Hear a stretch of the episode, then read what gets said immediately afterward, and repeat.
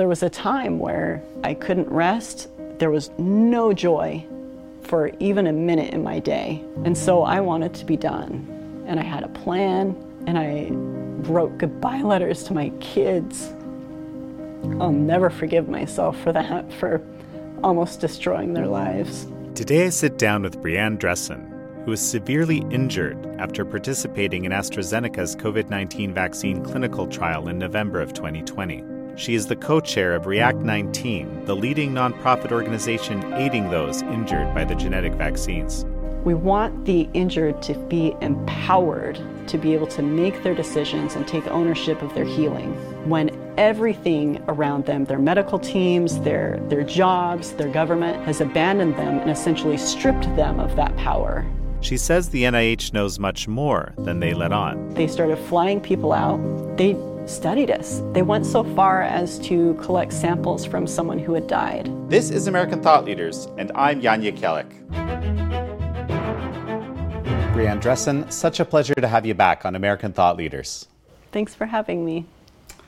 It's been about a year since you sat down here on American Thought Leaders with Maddie de Garay and Stephanie de Garay, um, and frankly, helped introduce me to the world, the realities facing the vaccine injured um, in America, specifically related to these genetic vaccines.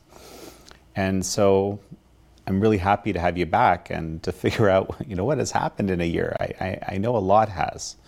Um, what I want to do to start is just to get your personal story here for the record. You know, what happened to you? My personal story started a long time ago. It's been over two years now. Um, before my vaccine, I was healthy. Um, I was a mother of two young kids, preschool teacher. Um, I was definitely all in. It wasn't a matter of if I was going to get the vaccine, but it was going to be when. So the soonest I could get it, you know, I was going to do that. And at the time, I firmly believed that if I got vaccinated, I would not spread the disease to others. And I wanted to do everything I could to be part of the solution, to take care of those around me. So I signed up for a clinical trial with AstraZeneca here in the United States and uh, got my shot on November 4th, 2020. And within an hour, I had tingling down the same arm of my shot. And later that night, my vision had become blurry and double.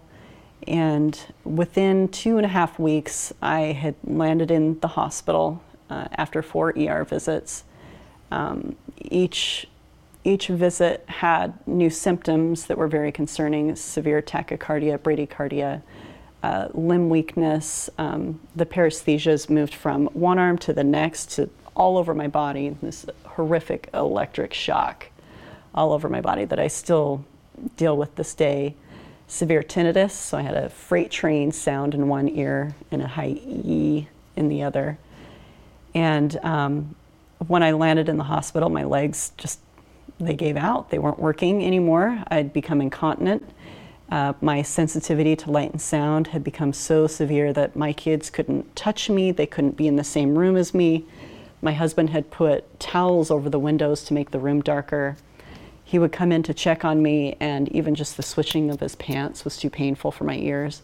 The running of water was too painful for my ears the dog panting was too much for my ears. So it was it was bad enough that I had to be holed up in a room by myself 24 um, 7, removed from my family, um, definitely removed from my career and everything else. Um, even my teeth were too sensitive. I couldn't brush my teeth. So, whatever the hypersensitivity was, it was beyond just a few of my sensory inputs. It was, it was body wide, system wide dysfunction. So when I was admitted to the hospital, they weren't sure what it was, and um, they didn't run typical tests to rule out GBS or transverse myelitis or any of these other um, neurological issues that are typical with vaccines, although not common. Um, and instead, they slapped me with the label of anxiety due to the COVID vaccine. And four days later, I was discharged with intensive in home physical and occupational therapy to rehab my legs and my cognitive deficits due to anxiety due to the COVID vaccine. You know, it might be sound unbelievable to people that the collection of symptoms you describe would be diagnosed as anxiety by anybody. Yeah. Um, it's kind of strange because I was the first at that point, or one of the first, you know. And so I kind of gave the doctors a lot of leeway because it was very clear that they had never seen anything like this before, mm. you know. And so it's like, well, I'm the first. They they haven't really understood it, you know. So maybe maybe that's why I was gaslit and treated the way I was. But the sad reality is, is now this has happened to tens of thousands of Americans that I know of. It's most likely far more, um, where patients are, are met with physicians that are doubtful, unbelieving, and in many cases, just outright dismissive to um, their patient's complaints. And and that really puts the patient in a very vulnerable situation, um, especially if you have family members that are doubtful of what's actually happening with you. Um, and you have a family member that's supportive, that takes you to the doctor's appointment, and the doctor tells you you're crazy. Your family member hears that you're crazy, and what you know inside your body is that this is not anxiety, this is not depression, this is not some psychosomatic issue because your legs are failing. Um, you've got electrical shocks going on. You've got severe tinnitus. You can't see right. You can't think straight. Um, this isn't just a small moment in time where you're having a mental breakdown. It's an immune. It's an immune system dysfunction. There, there's something wrong in the body. Um, but the doctors are being told that it's not something wrong with the body. That it's it's all up here. And so, what it does is it isolates the people that are suffering with this and it puts them in a very vulnerable situation. So, I, I want to get into the, you know, the bigger picture um, with all these different people that you've been working with now for, for quite a while. Um, but going back to that time, you know, presumably you reached out to the people involved in the trial. And so, how was that? Yeah, so the drug company um, all the way up until this day, I have yet to speak to a real human at the drug company. Um, I have talked to people at the clinical trial office. Um, back when we very quickly became financially ruined because of this, um, we reached out to the drug company and the clinical trial company, uh, begging them for help. Um, we had to refinance our house because they did not own up to their part of our contract The contract says that they will pay for any and all expenses as a result of in- injury, and they have not owned up to that. Um, it's at the beginning. I I was giving them the benefit of the doubt. You know, it's like, well, maybe they just haven't heard. Maybe there's a breakdown in communication. But looking back at all the emails and the phone calls and, and just the repeated cries for help that between my husband and I that we made to the drug company um, it's very obvious that it was intentional. As soon as I was injured, um, it's very obvious that the effort on the side of the drug company to do nothing was in full effect. They weren't going to do anything. There was no effort that was going to be made to help me.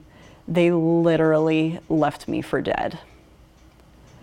Um, the only time that I received compensation from them was because a news story ran locally and uh, they wired $590 to my account without my consent. And we told them that that was without our consent. And then we never heard from them again. And then six months later, another news story ran. And the reporter called asking for a statement. And while they were on the phone with the reporter, they sent a settlement letter to my email and they spelled my name wrong and in the contract it, it solves us as all future payments and it, uh, we're making a statement that AstraZeneca did nothing wrong and all kinds of things and we were signing our life away essentially for $1,200. So, but the, wait, this was sent to you without any communication. It just kind correct. of a, like a form letter. Like, what is it? Yeah, it was a form letter, and it was like it was like regarding the matter, everything will be, you know, resolved and settled after this. And I'm not a person. According to the drug company, I'm not a human being. I'm a number. you know, and, and, and sadly for them, I'm inconvenient to them. Um, but they are a company worth tens of billions of dollars. And I'm not asking for a whole lot. I'm just asking for what my contract is due uh, for my medical expenses. So I wouldn't have had to refinance my house, that my kids could still be in a stable situation um, financially. And they're not willing to lift a finger to make that happen. You know, one thing that strikes me here is that the nature of this first diagnosis seems kind of critical here. Right? Yeah. Yeah. That anxiety diagnosis plagued me for six, seven months until I went to the NIH. And it didn't matter how many doctors I saw, what tests I had run, what positive tests I had it didn't matter. If I showed up in a doctor's office and if I cried even a little bit because my life was ruined, um, then yeah, it was, was all up here. And I believed the doctors. I did. They told me it was anxiety so many times that I was like, well, they're the professionals, so they would know.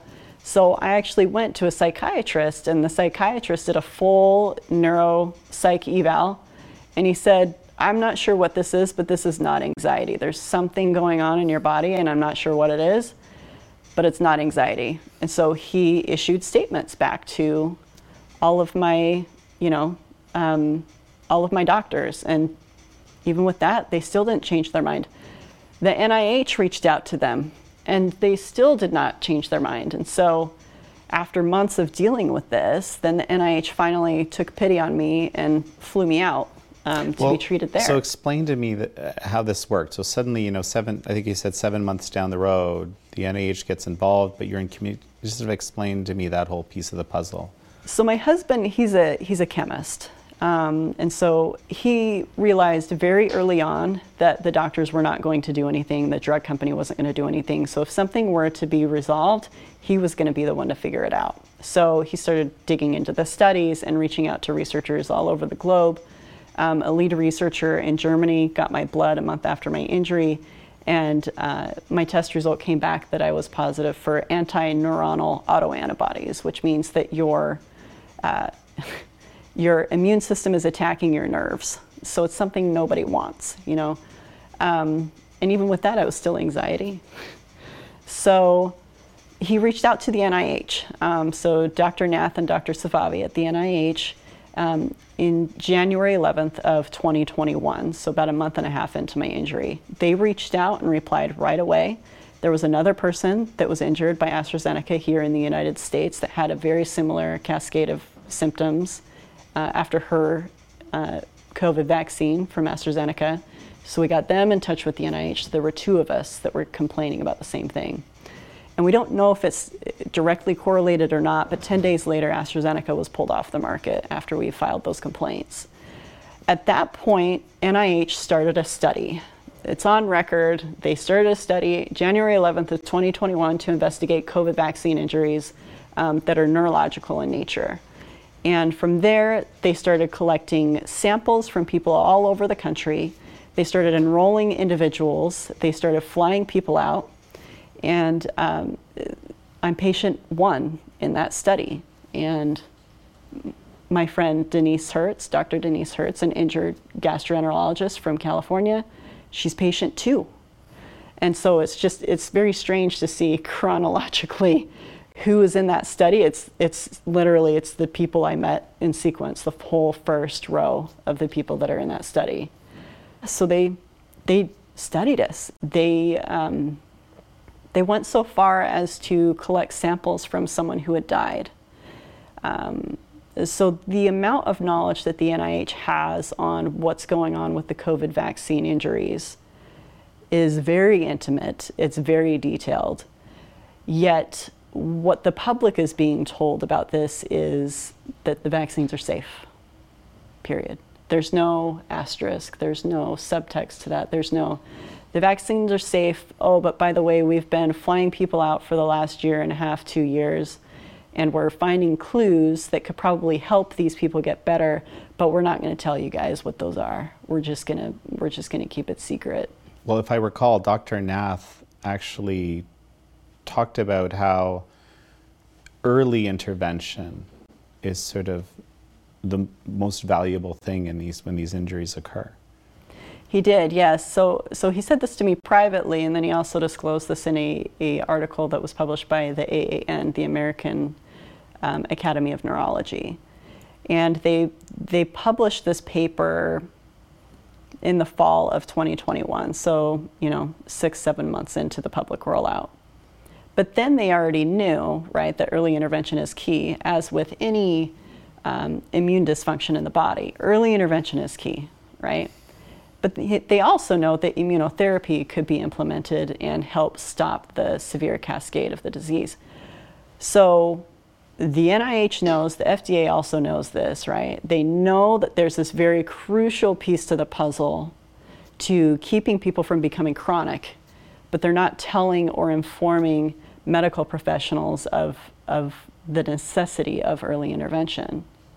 And so what's happened is people, instead of learning from my case in the clinical trial, right, learning from Maddie de Garay, learning from Olivia Tessenour, who's injured in the Moderna clinical trial, um, this information has all been hidden, swept under the rug, and minimized. Instead of taking these cases, investigating them appropriately, collecting the data, and then using that information to help those that are like us who came after us from becoming chronic and severe as we are. You know, I think there's something really important here that the, the NIH treatment actually helped you profoundly, as I understand it. Yes. Right? Yes. Yeah. So there's the, this this treatment does exist. Yes. And that's where it's hard for me because on the one end, you know, and I've told him this, um, he's one of the main reasons why I'm still alive. Dr. Nath. Yeah, Dr. Nath. So he was um, he was one of the very few that validated me in my condition. Right? He was the guy at the NIH that was calling my doctors locally and saying, "Look, your patient isn't crazy. There's something wrong with her. You need to help her." Right? He was the only guy in the country doing that. But then on top of that, he's the guy to do that. If you're going to have someone talking about a novel neuroinfectious uh, issue with your body, He's the guy in the United States. He is the top mind in neuroinfectious disease. So it's not like we just had anyone pulling for us. But what blows my mind is that we funneled literally hundreds of patients to the NIH to be studied and evaluated and helped. But it wasn't just for the hundreds, right? It wasn't just for a select few. The whole reason we were doing that is because we were promised that they would take that information, they would process it, and then they would disclose it to the public. We didn't go for ourselves. We went for the tens of thousands of others that were like us that needed similar care. So I have almost like a survivor's guilt, I do, because why was I selected? Why was I one of the very few selected to go to get that golden ticket to go to the NIH to be able to have the opportunity to have my my trajectory of recovery essentially changed. When I know tens of thousands of Americans that are really good people that deserve the same treatment, they deserve the same interventions, they deserve the same compassion, and they were not afforded that. And they weren't afforded that because people that knew stayed silent. Why? That's a good question. So, what's the reason for that, right? Is it because they don't want to perpetuate vaccine hesitancy? Is it because they're getting millions of dollars in royalties from Moderna? Is it, you know, is it more nuanced than that? Is it really just because someone told them that they need to shut up? I'm not entirely sure why, but I understand that it was not right for the American public to know or to not be informed. Everybody in this country deserves to know the full risks and benefits of the COVID vaccines. It's that simple. Every single American should be able to make a full informed decision, not based on fear, not based on promises, right? But informed by data. Well, and not based on information that apparently designed to elicit a behavioral response, which is a, what you know. An, an, my observation and numerous people I've spoken with, you know, that if this feeling that you're not being told the truth, you're being told information that will get you to do something specific that is uh, intended. Right. And, you know, and obviously, if there was an extreme issue with COVID vaccines, that would shift policy, which at the time, the policy was you get your shot and you sit down and you shut up, right? There was no middle ground for there. There was no, well, what, what could increase, you know, the likelihood of, of having a severe adverse reaction? And who had to figure that out? We did. We had to figure that out on our own. We went through all of our injured individuals and we asked them what you know pre-existing conditions they had. Um, that's something the government should be doing. You know, that's something that should be backed by pharmaceutical dollars, right? We shouldn't be having to figure that out. The taxpayers shouldn't have to be figuring that out. But it also blows my mind that the taxpayers financed for the development of this product, right? Taxpayers financed promoting this product, and the taxpayers ultimately are going to have to pay for the aftermath of the failure of this product because the drug companies are liability free. It's an amazing business model for them to just be able to print money.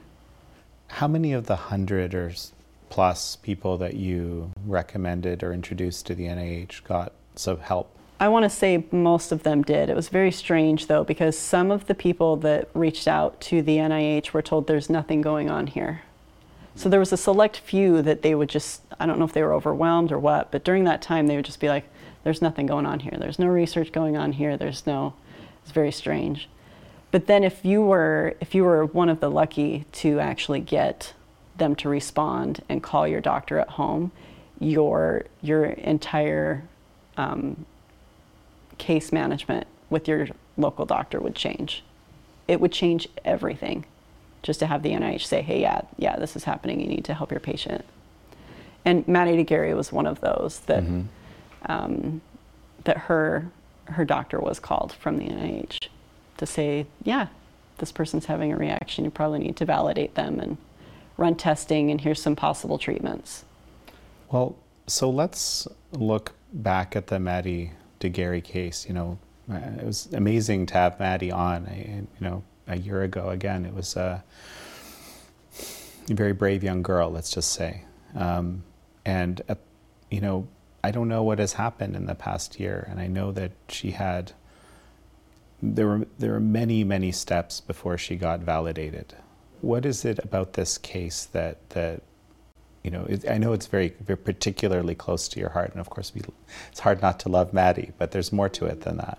So, Maddie's a kid, right? You know, um, of all of the cases that we've had come through React 19, the tens of thousands, um, the treatment that Maddie has got has been by far the worst. She's gotten the worst medical care. She's gotten the worst treatment from the drug companies and the government. Um, she's been exploited to no end uh, from people within our own sphere that kid deserves better. She's resilient. She's incredibly bright. She is hilarious. Um, I don't think people realize the amount of just sheer grit and will that that kid has to make it through every day. Um, and I'm going to do everything I can to get that kid out of that wheelchair. We're going to do everything we can. I'm not going to stop until she's better very briefly, so we, we, we do have an interview about a year ago where we talk about our case. But so what what has shifted? And I'll encourage our viewers to to take a look at that. But um, you know, just very briefly, if you could just su- summary what happened to her, and then where has things progressed in the past year? So she was coded as a stomach ache, even though her legs stopped working, and she has a form of gastroparesis where um, her throat muscles won't let her swallow, so she has a feeding tube. Um, she was having several seizures a day early on. Um, she had cognitive issues, her vision is still messed up. Um, she's got some fine motor things that are starting to get better. Um, but I'm telling you, like, she's finally able to start getting some of these treatments that it's taken us over a year, year and a half to get these these treatment protocols finally in place for her because all these doctors kept using the fact that she's a minor as an excuse not to help her. Like, well, she's a kid, so we're not specialized in pediatrics. But shouldn't it be the opposite? It should be the opposite. It should be look, this is the kid, she should be jumped to the t- front of the line. Clinical trial participants should be jumped to the front of the line. And in reality, what we've learned is injured clinical trial participant and injured kids, they go to the bottom of the barrel. So, um, yeah, so her treatment is very expensive. Um, it's very tenuous. They've cycled through numerous different trials and options. It's been hard, but she's her neck is, is starting to stabilize and, and she's starting to see a little bit of improvement. And, and I'm confident that we'll, we'll get her back to some measure of life, but it, in reality, it's that kid's been abandoned, you know, and, and her case is a, it's not uncommon. That's what's happening to people all over this country. It's, they're being abandoned. They're being ignored. And, and you know, I understand that people are tired of COVID. They're so tired of COVID, right? It, it, was toxic, it was hard on everybody. And people are ready to move on, right? They're, they're ready to move on to the next step and, and, and to put COVID behind us, right? But we can't. We essentially, we're, we're trapped. We're trapped in COVID nightmare. And it's never going to stop because we have permanent physical ailments and we have a government that still continues to persist that we don't exist. You know, the drug companies don't want to admit that this is happening. And why would they? Because the government gave them the free ticket out of this for liability. So they are not liable or obligated to help us in any way. So why would they?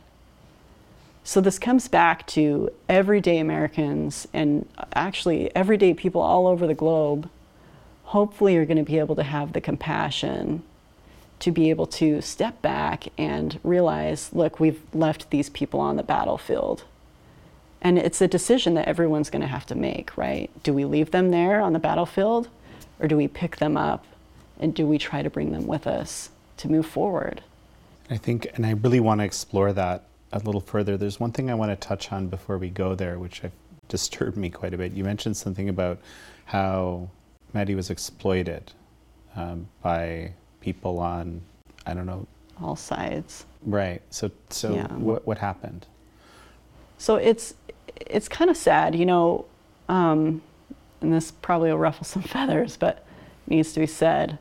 Um, the injured have largely we've been used for our stories, right? So people come and they're like, "Come tell us the worst part of your life," and I don't think people realize it's like asking a rape victim to come and recount the most horrific experience of their life over and over and over. Like it, it's not, it's not healing, you know, it's traumatizing. It's like ripping off a band-aid all the time, right? Um, and then, you know, in the guise of trying to further and help people understand and increase awareness, um, it's it, the, the step beyond just our stories is there's more action that needs to be taken. There's political action, there's policies that need to be changed to make sure that this doesn't happen again, right?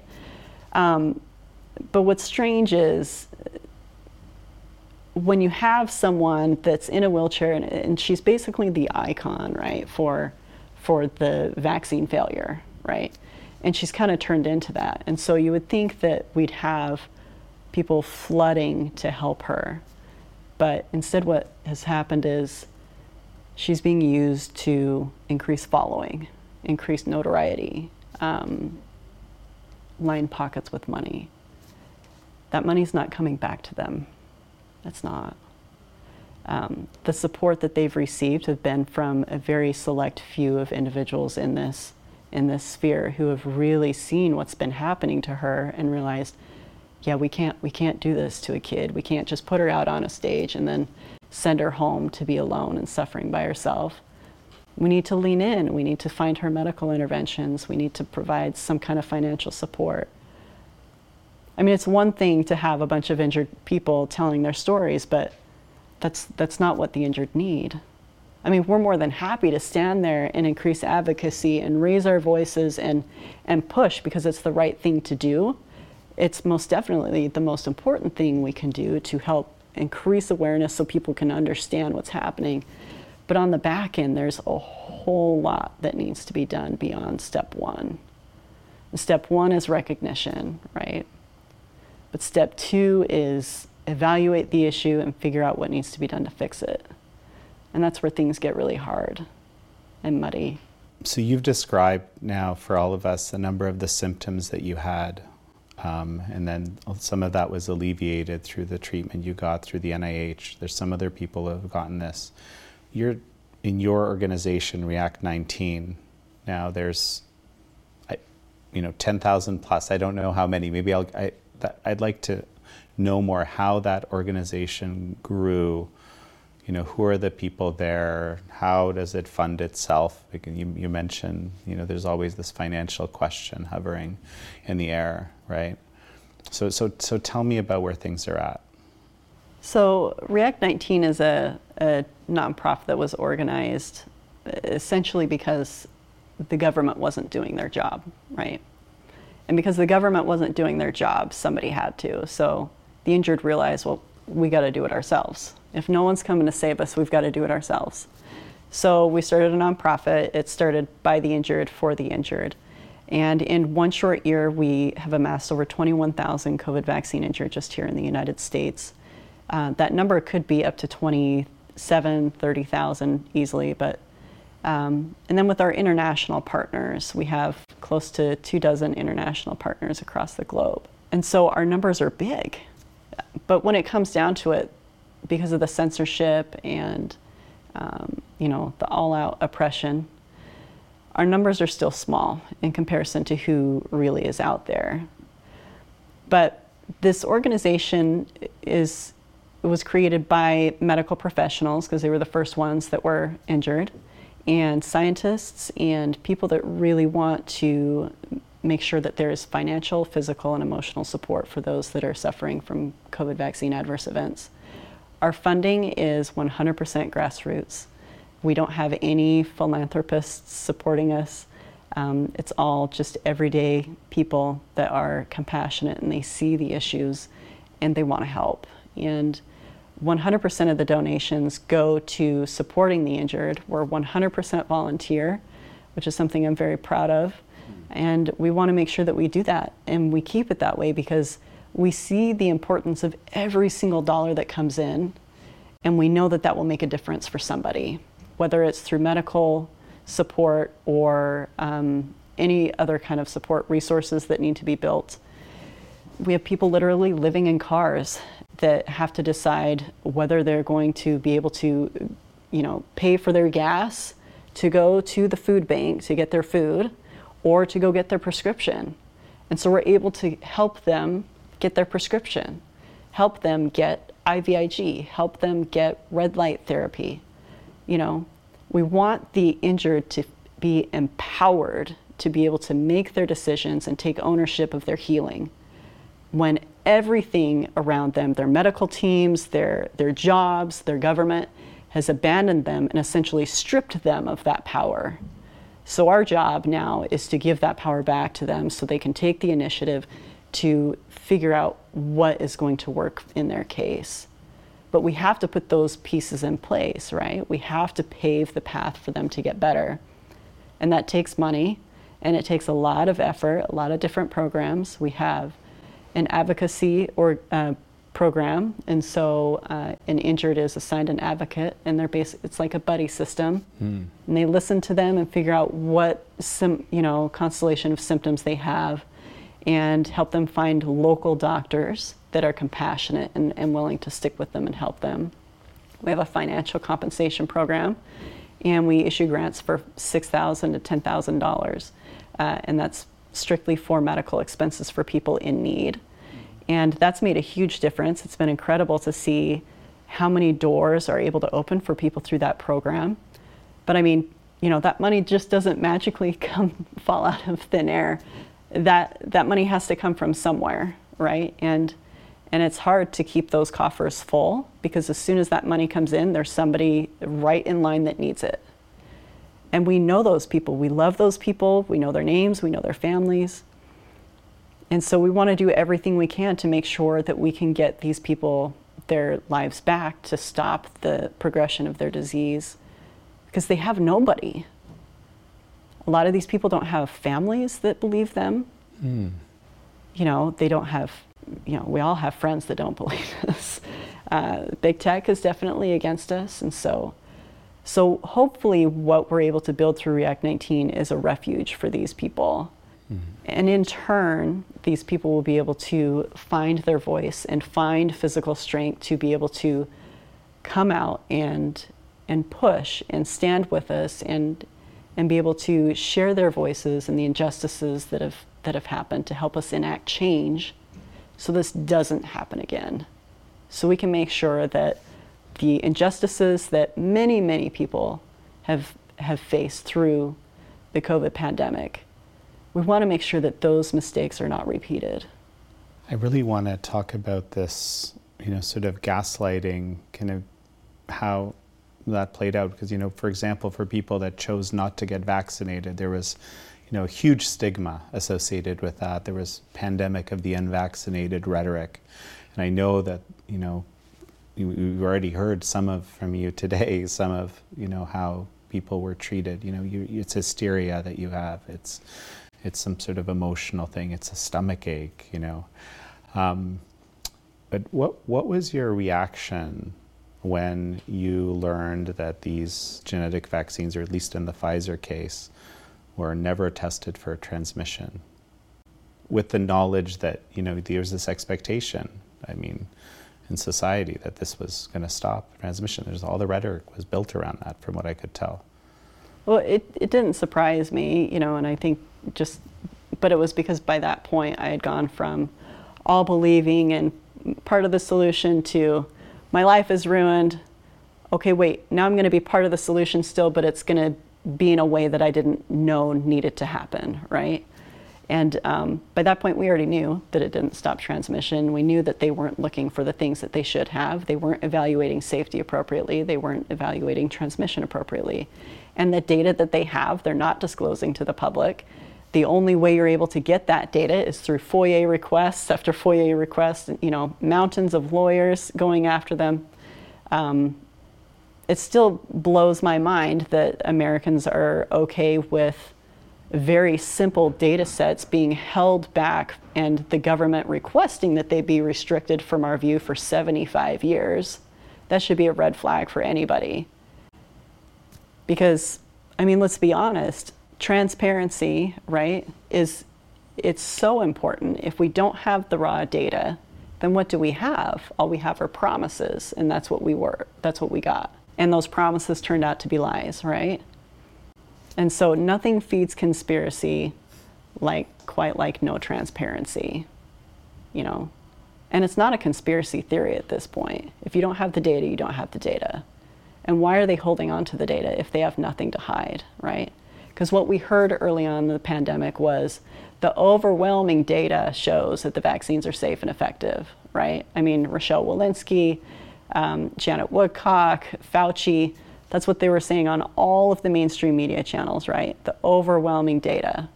So it's like, okay, well, let's see the data. And so now Zach Stieber with Epoch Times has, has, has definitely landed a significant win in the, in the quest for truth and transparency um, with the FOIA request that was awarded. And, and he was able to get all of the, um, a recent uh, VAERS um, review done by the CDC. And so what they did is they reviewed all of the adverse events through the VAERS system to look for safety signals. And what did they find? The CDC found that um, there are 500 safety signals that are more significant and higher than myocarditis.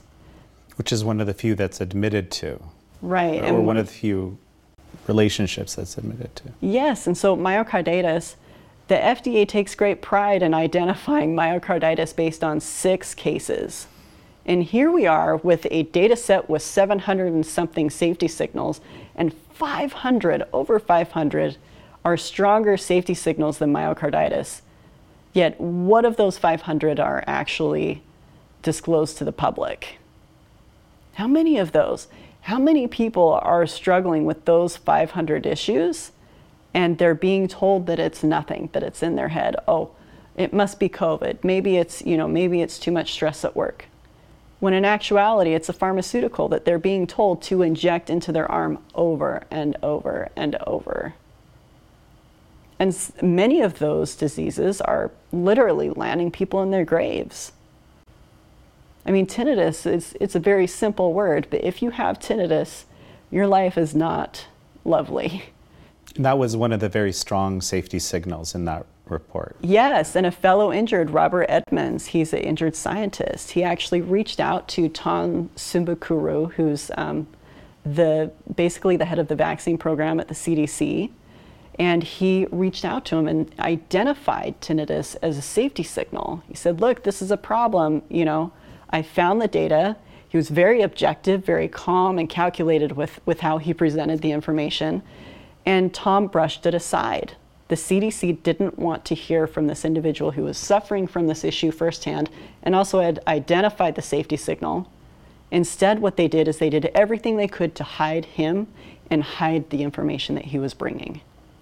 And then, in addition, the CDC furthermore went and investigated for tinnitus itself found a very strong signal and hid that as well. And that's just one example of the 500, right? Well, and I, I kind of cut you off a little bit earlier about, you know, why tinnitus, it sounds like something that's kind of not a big deal. It might to people that aren't actually experiencing a severe version of it.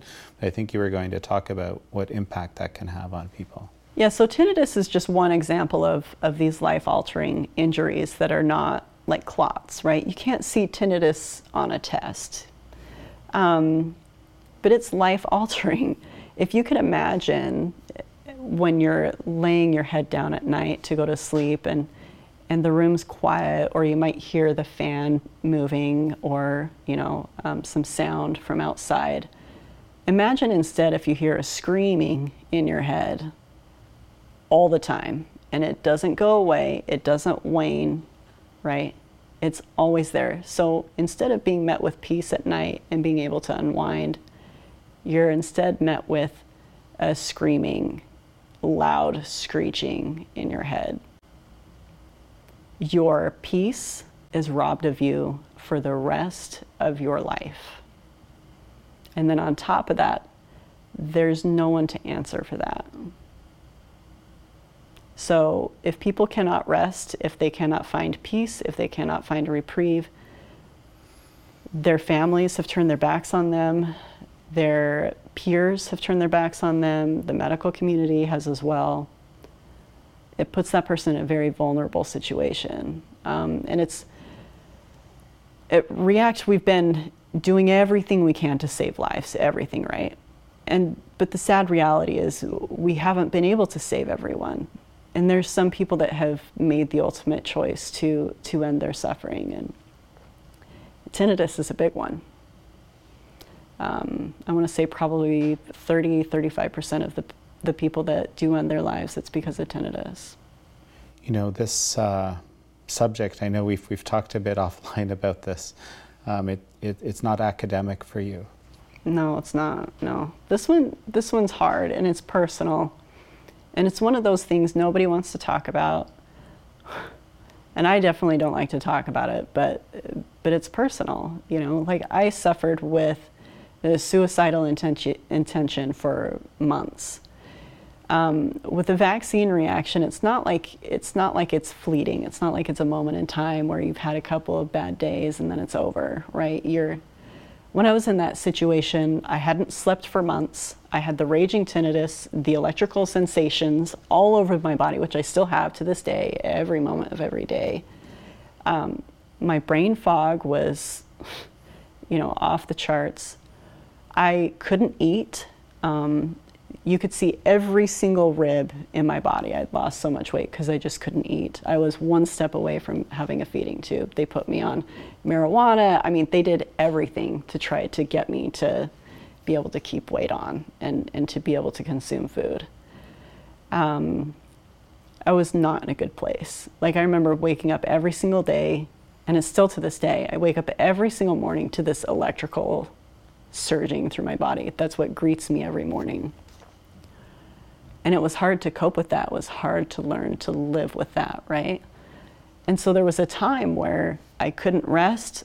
There was no no joy for even a minute in my day. And that went on for months to the point where it's like, what's the point, right? And so I wanted to be done.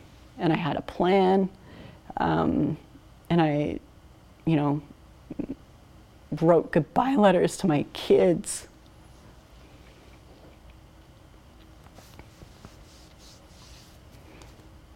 Sorry. I'll never forgive myself for that, for almost destroying their lives. But at the time, I didn't. I couldn't think through. I wasn't thinking straight. I wasn't thinking about them. Um, but I hid it. I was ashamed, right? So I didn't tell people about it. And as we as I overcame that issue, right, as I overcame that and I learned to accept it, which was really, really hard, right, it's still something that I work on all the time. Be like, you know, look, I have a choice every day when I wake up, right? I have a choice to accept my body sucks, right? And it hurts and it's, you know, all these weird things are going on and I can accept that though. It doesn't mean that I'm okay with it, but it means that I can accept it and go, yes, this is part of my life, but my kids need XYZ, the injured need ABC, right? And if I'm trapped and if all I'm doing is being miserable and suffering inside my head, I'm not doing any of them any good and in, and also I'm not doing myself any good because then there goes all my healing energy for myself, right? So it took a long time to be able to evolve from my life is wrecked, it sucks, to what it is now, which is I need to fight, I need to stick with it. Doesn't matter how bad this gets, I'm going to do everything I can to make sure that my body's, that my life means something and that my kids, I'm there for my kids. But I hid that. I hid that whole process because I was so embarrassed and so, it's humiliating to think that you are brought to your knees to the point where you want nothing more than to just be dead, right? Nobody wants to admit that they were that vulnerable and that their life was that bad, right? Because it's seen as a weakness. It's seen, but that's not what it is, you know? Um, I had a friend, and this is when I realized that I, I couldn't hide it anymore. I had a really good friend who was injured um, she was a COVID long hauler for a long time, and then she got vaccinated, hoping that would fix the long haul because that was the you know the promise, right? The lie that it would fix long haul, and instead it made her dramatically worse. And um, we talked every day, and um, she ended up ending her life. And her husband called and told me that she was on life support uh, and I'll never forget that call because I had just barely come out of that place in my own head. And so, but the last words she's told me was, you know, you're so strong. And when she said that, I was I was kind of taken back and embarrassed, right? Because I knew where I just was in my head. I knew where I was just like, you know, almost about ready to check out. And so I didn't say anything to her. I just said thank you. But in reality, what I should have told her is just how bad it was. I should have told her the journey that I had just been on myself. I should have told her just how hard it was. Because then maybe that would have given her the reason to hang on. Maybe that would have given her a little bit of, you know, uh, the understanding that, look, I'm not strong. I'm just like you. I'm just like anyone else. I'm just doing my best. And yes, it sucks. You know, I can't thank you for, for sharing that here. Um, I can't help but think that, you know, in your case, you actually have a very supportive family. And despite that, it was, it was so horrible just can hardly imagine what it would be like for people whose family members may not believe them because they've been told safe and effective, no chance of this. It's just in your head. And that's the yeah, that's the real I mean, when it comes down to it, that's literally that's the only reason I'm alive. Is because my husband believed me and validated me and he stood by me every step of the way. Um, had I not had that support, I would have been done. No question. There's no question. My kids would not have a mom. You know, their lives would be ruined, the whole thing. We would not be sitting here today. Um, there's a, the vast majority of the people that do complete suicide in the COVID vaccine injury world, they do not have supportive family. I want to think there's two of the, I think we're at 27, 28 now, um, could be upwards of 30. Um, there's only two that I know of that were from families that were supportive and watching them. The rest were people that their family members had walked away. There was a woman who, medical professional, um, beautiful family, adult children. Um, her husband left her because of the burden, because she was trapped in her bed. You know, she wasn't getting better. And so he left her and he told the kids, the adult kids, he said, You guys are going to be stuck here caring for your mom until she dies. So you better get out. So the kids left. And so she went and found a way to do it um, that was sanctioned by the Canadian government. And so she went through with it and ended her life. And I know that people see that as just a number, but that's a real human being. That's someone that deserved better, and that's someone that deserved to have some dignity and some respect for, you know, she didn't have any choice into what happened to her. And so she should be just like a cancer patient. Cancer patient gets their diagnosis, they're sat down with their family members and their medical teams, right? And they say, okay, here's a plan. Family, this is how you can support this person, right? The opposite is happening here. You get a reaction and boom, you're done. And they probably are, you know, there's no help for you and the help that you do get is going to be from random people you find on the internet, you know, that just happen to have the secrets from the NIH. I hope it's okay. I want to explore this a little bit more because you mentioned um, this woman was in Canada where it has one of the most uh, liberal medically assisted suicide uh, regimes. And you got just getting more liberal this year, actually, coming up. And I, am aware of at least one instance where someone was ostensibly vaccine injured, but subsequent and, and was offered MAID, as it's called, as as a as a solution, and that. I, I, it's hard for me to describe the series of thoughts I had when I when I learned about this. I don't know if you have any thoughts.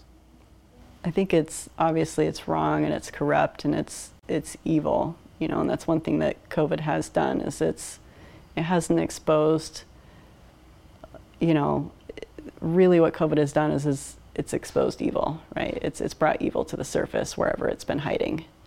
Um, and this is one of those cases. You know, it's you have real people that are dealing with a real disease, and instead of addressing the issue, because the people responsible, the drug companies, um, they're absolved from being able to or being obligated to fix the problems with their drug. Then the cheapest way to take care of the issue is to dispose of the people, right? To erase them, erase their voices. The sad thing is, is we've seen this time and time again with the suicides is once you're gone, there's no one there that's going to step in and, and be your voice once you're gone, that's it. There's, you know, no one's going to stand out with the flag with your name on it and wave it, you know, to try to bring justice for you. Because most of these people that do this, their families are not, they're not on board.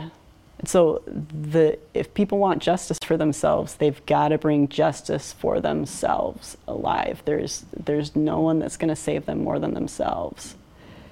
and that's one of the things that the injured can do for each other is to help each other get through that, to get through those moments, get through that place. Because you can.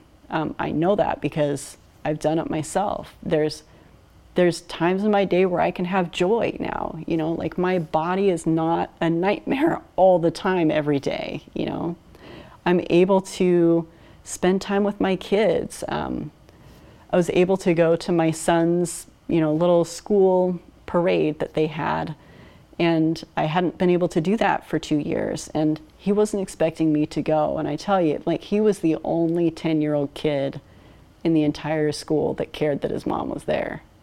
And he just kept looking back at me like, oh, it's you, you know. And when he got home, he came straight up and gave me the biggest hug.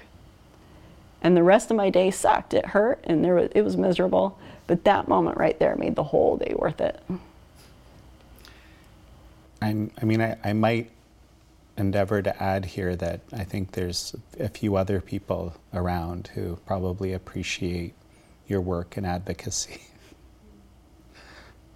Hopefully, well, powerful people aren't too happy about that, but yeah, I mean, and there's, you know, the people that get involved with React 19, whether they're injured or not, um, we hear it over and over. We have 65 volunteers at this point.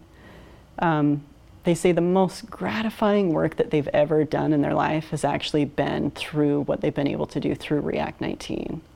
These are people that have worked in ICUs, they've worked with marginalized populations in the past.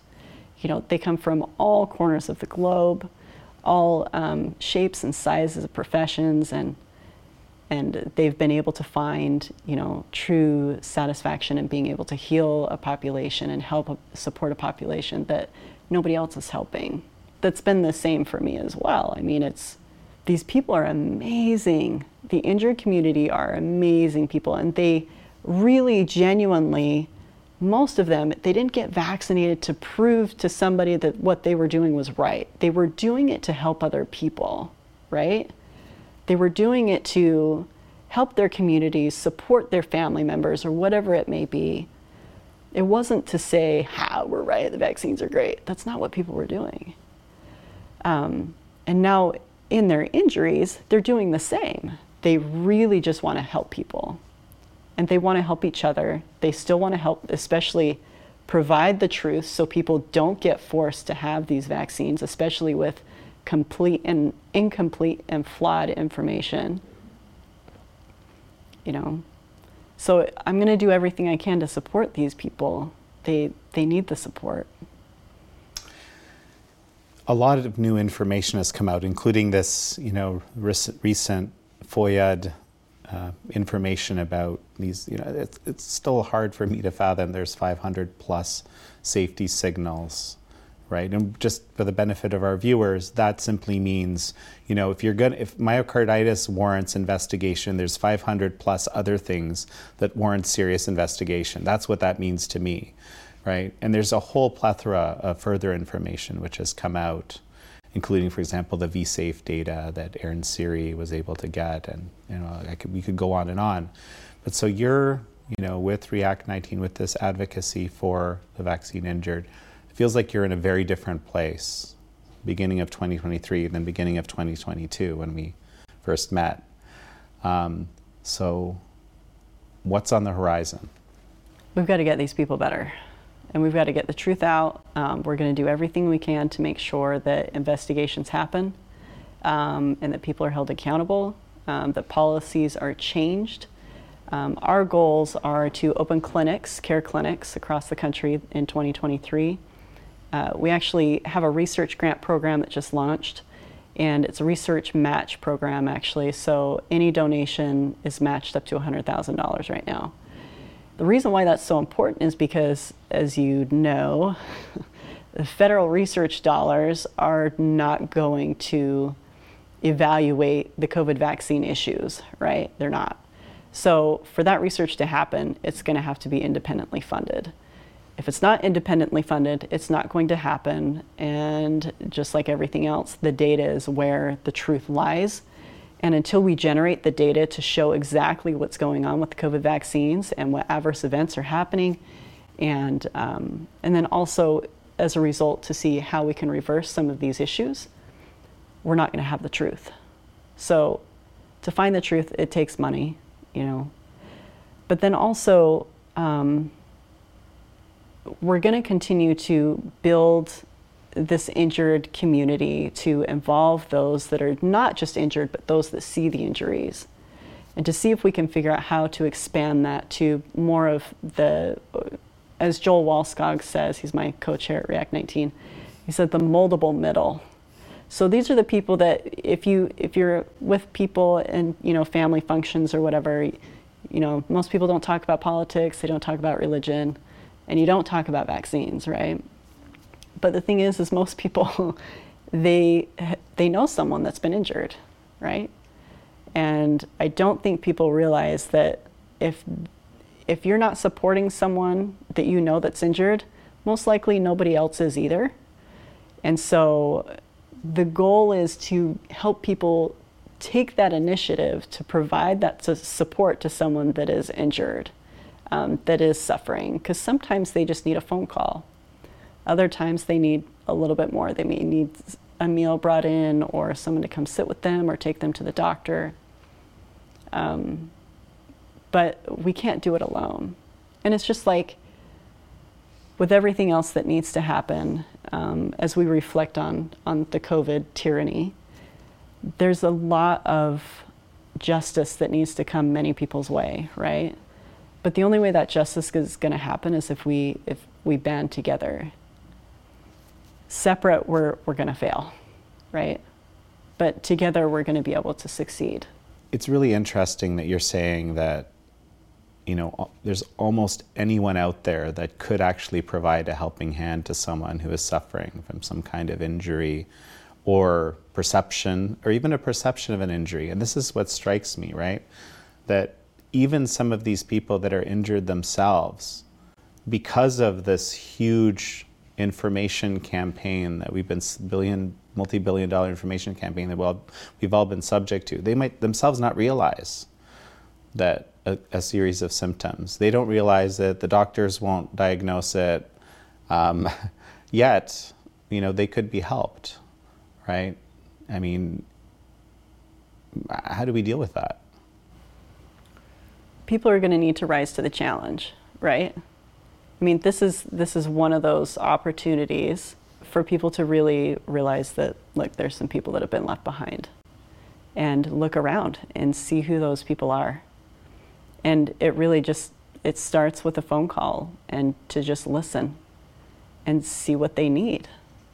Um, because we don't we don't even need to say vaccine injury or we don't need right. to say I think you have that.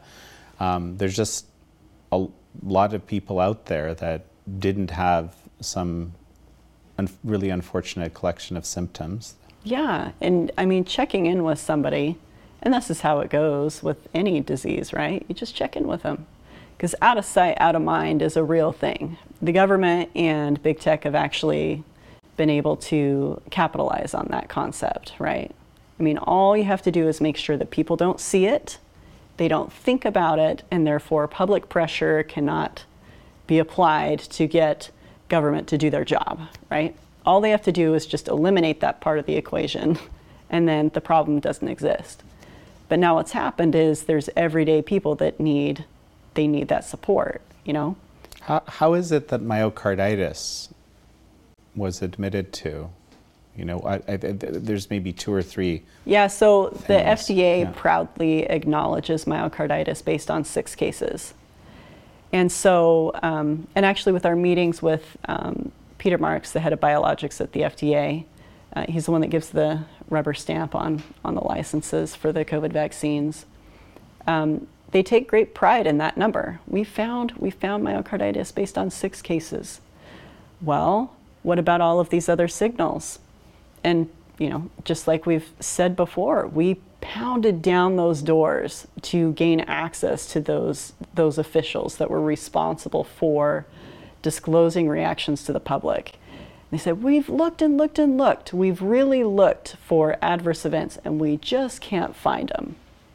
And then, come to find out, Zach Stieber was able to show and access the records that show that that's not true, and that we were all lied to. And in fact, they found 500 more safety signals that they should have disclosed to the public, not just a few. And in those 500 issues, in those 500 signals, there's all of the issues that COVID vaccine injuries reflect, right? You've got dysautonomia, POTS, tinnitus, paresthesias, facial and trigeminal issues, which who would have thought that this could be such a debilitating issue to have these nerves destroyed, but they're debilitating. You know, the government has not been transparent. They have not disclosed any of this to the public, and in reality, in doing so, it's hidden us. It's, it's kept us from public view. Um, the media repeatedly has told us that they can't report on COVID vaccine injuries. We have this on record. I mean, so if the media is controlled, corporate media is controlled, and whoever is controlling them, whatever, and the government's controlling the information and the flow of information, and the drug companies can control the flow of information because they're a private entity, you know, how are we going to win? We're going to win by we, the people, stepping up and not accepting this situation that we're in. We, the people, have to step forward and demand better from our elected officials, from the pharmaceutical companies, and, um, and from the media. And so until we generate a public outcry from the ground up, policy will not shift. The pressure will not be applied, and they will come back and they, without question, will do the same thing to people again. Under the sake of emergency, they'll just wait for the next emergency to appear. Sounds like you have a lot of work ahead of you. Yeah. well, Brianne Dressen, it's such a pleasure to have you on again. Well, thanks for having me. Thank you all for joining Brianne Dressen and me on this episode of American Thought Leaders. I'm your host, Jan Jekielek. AstraZeneca and NIH did not immediately respond to our requests for comment.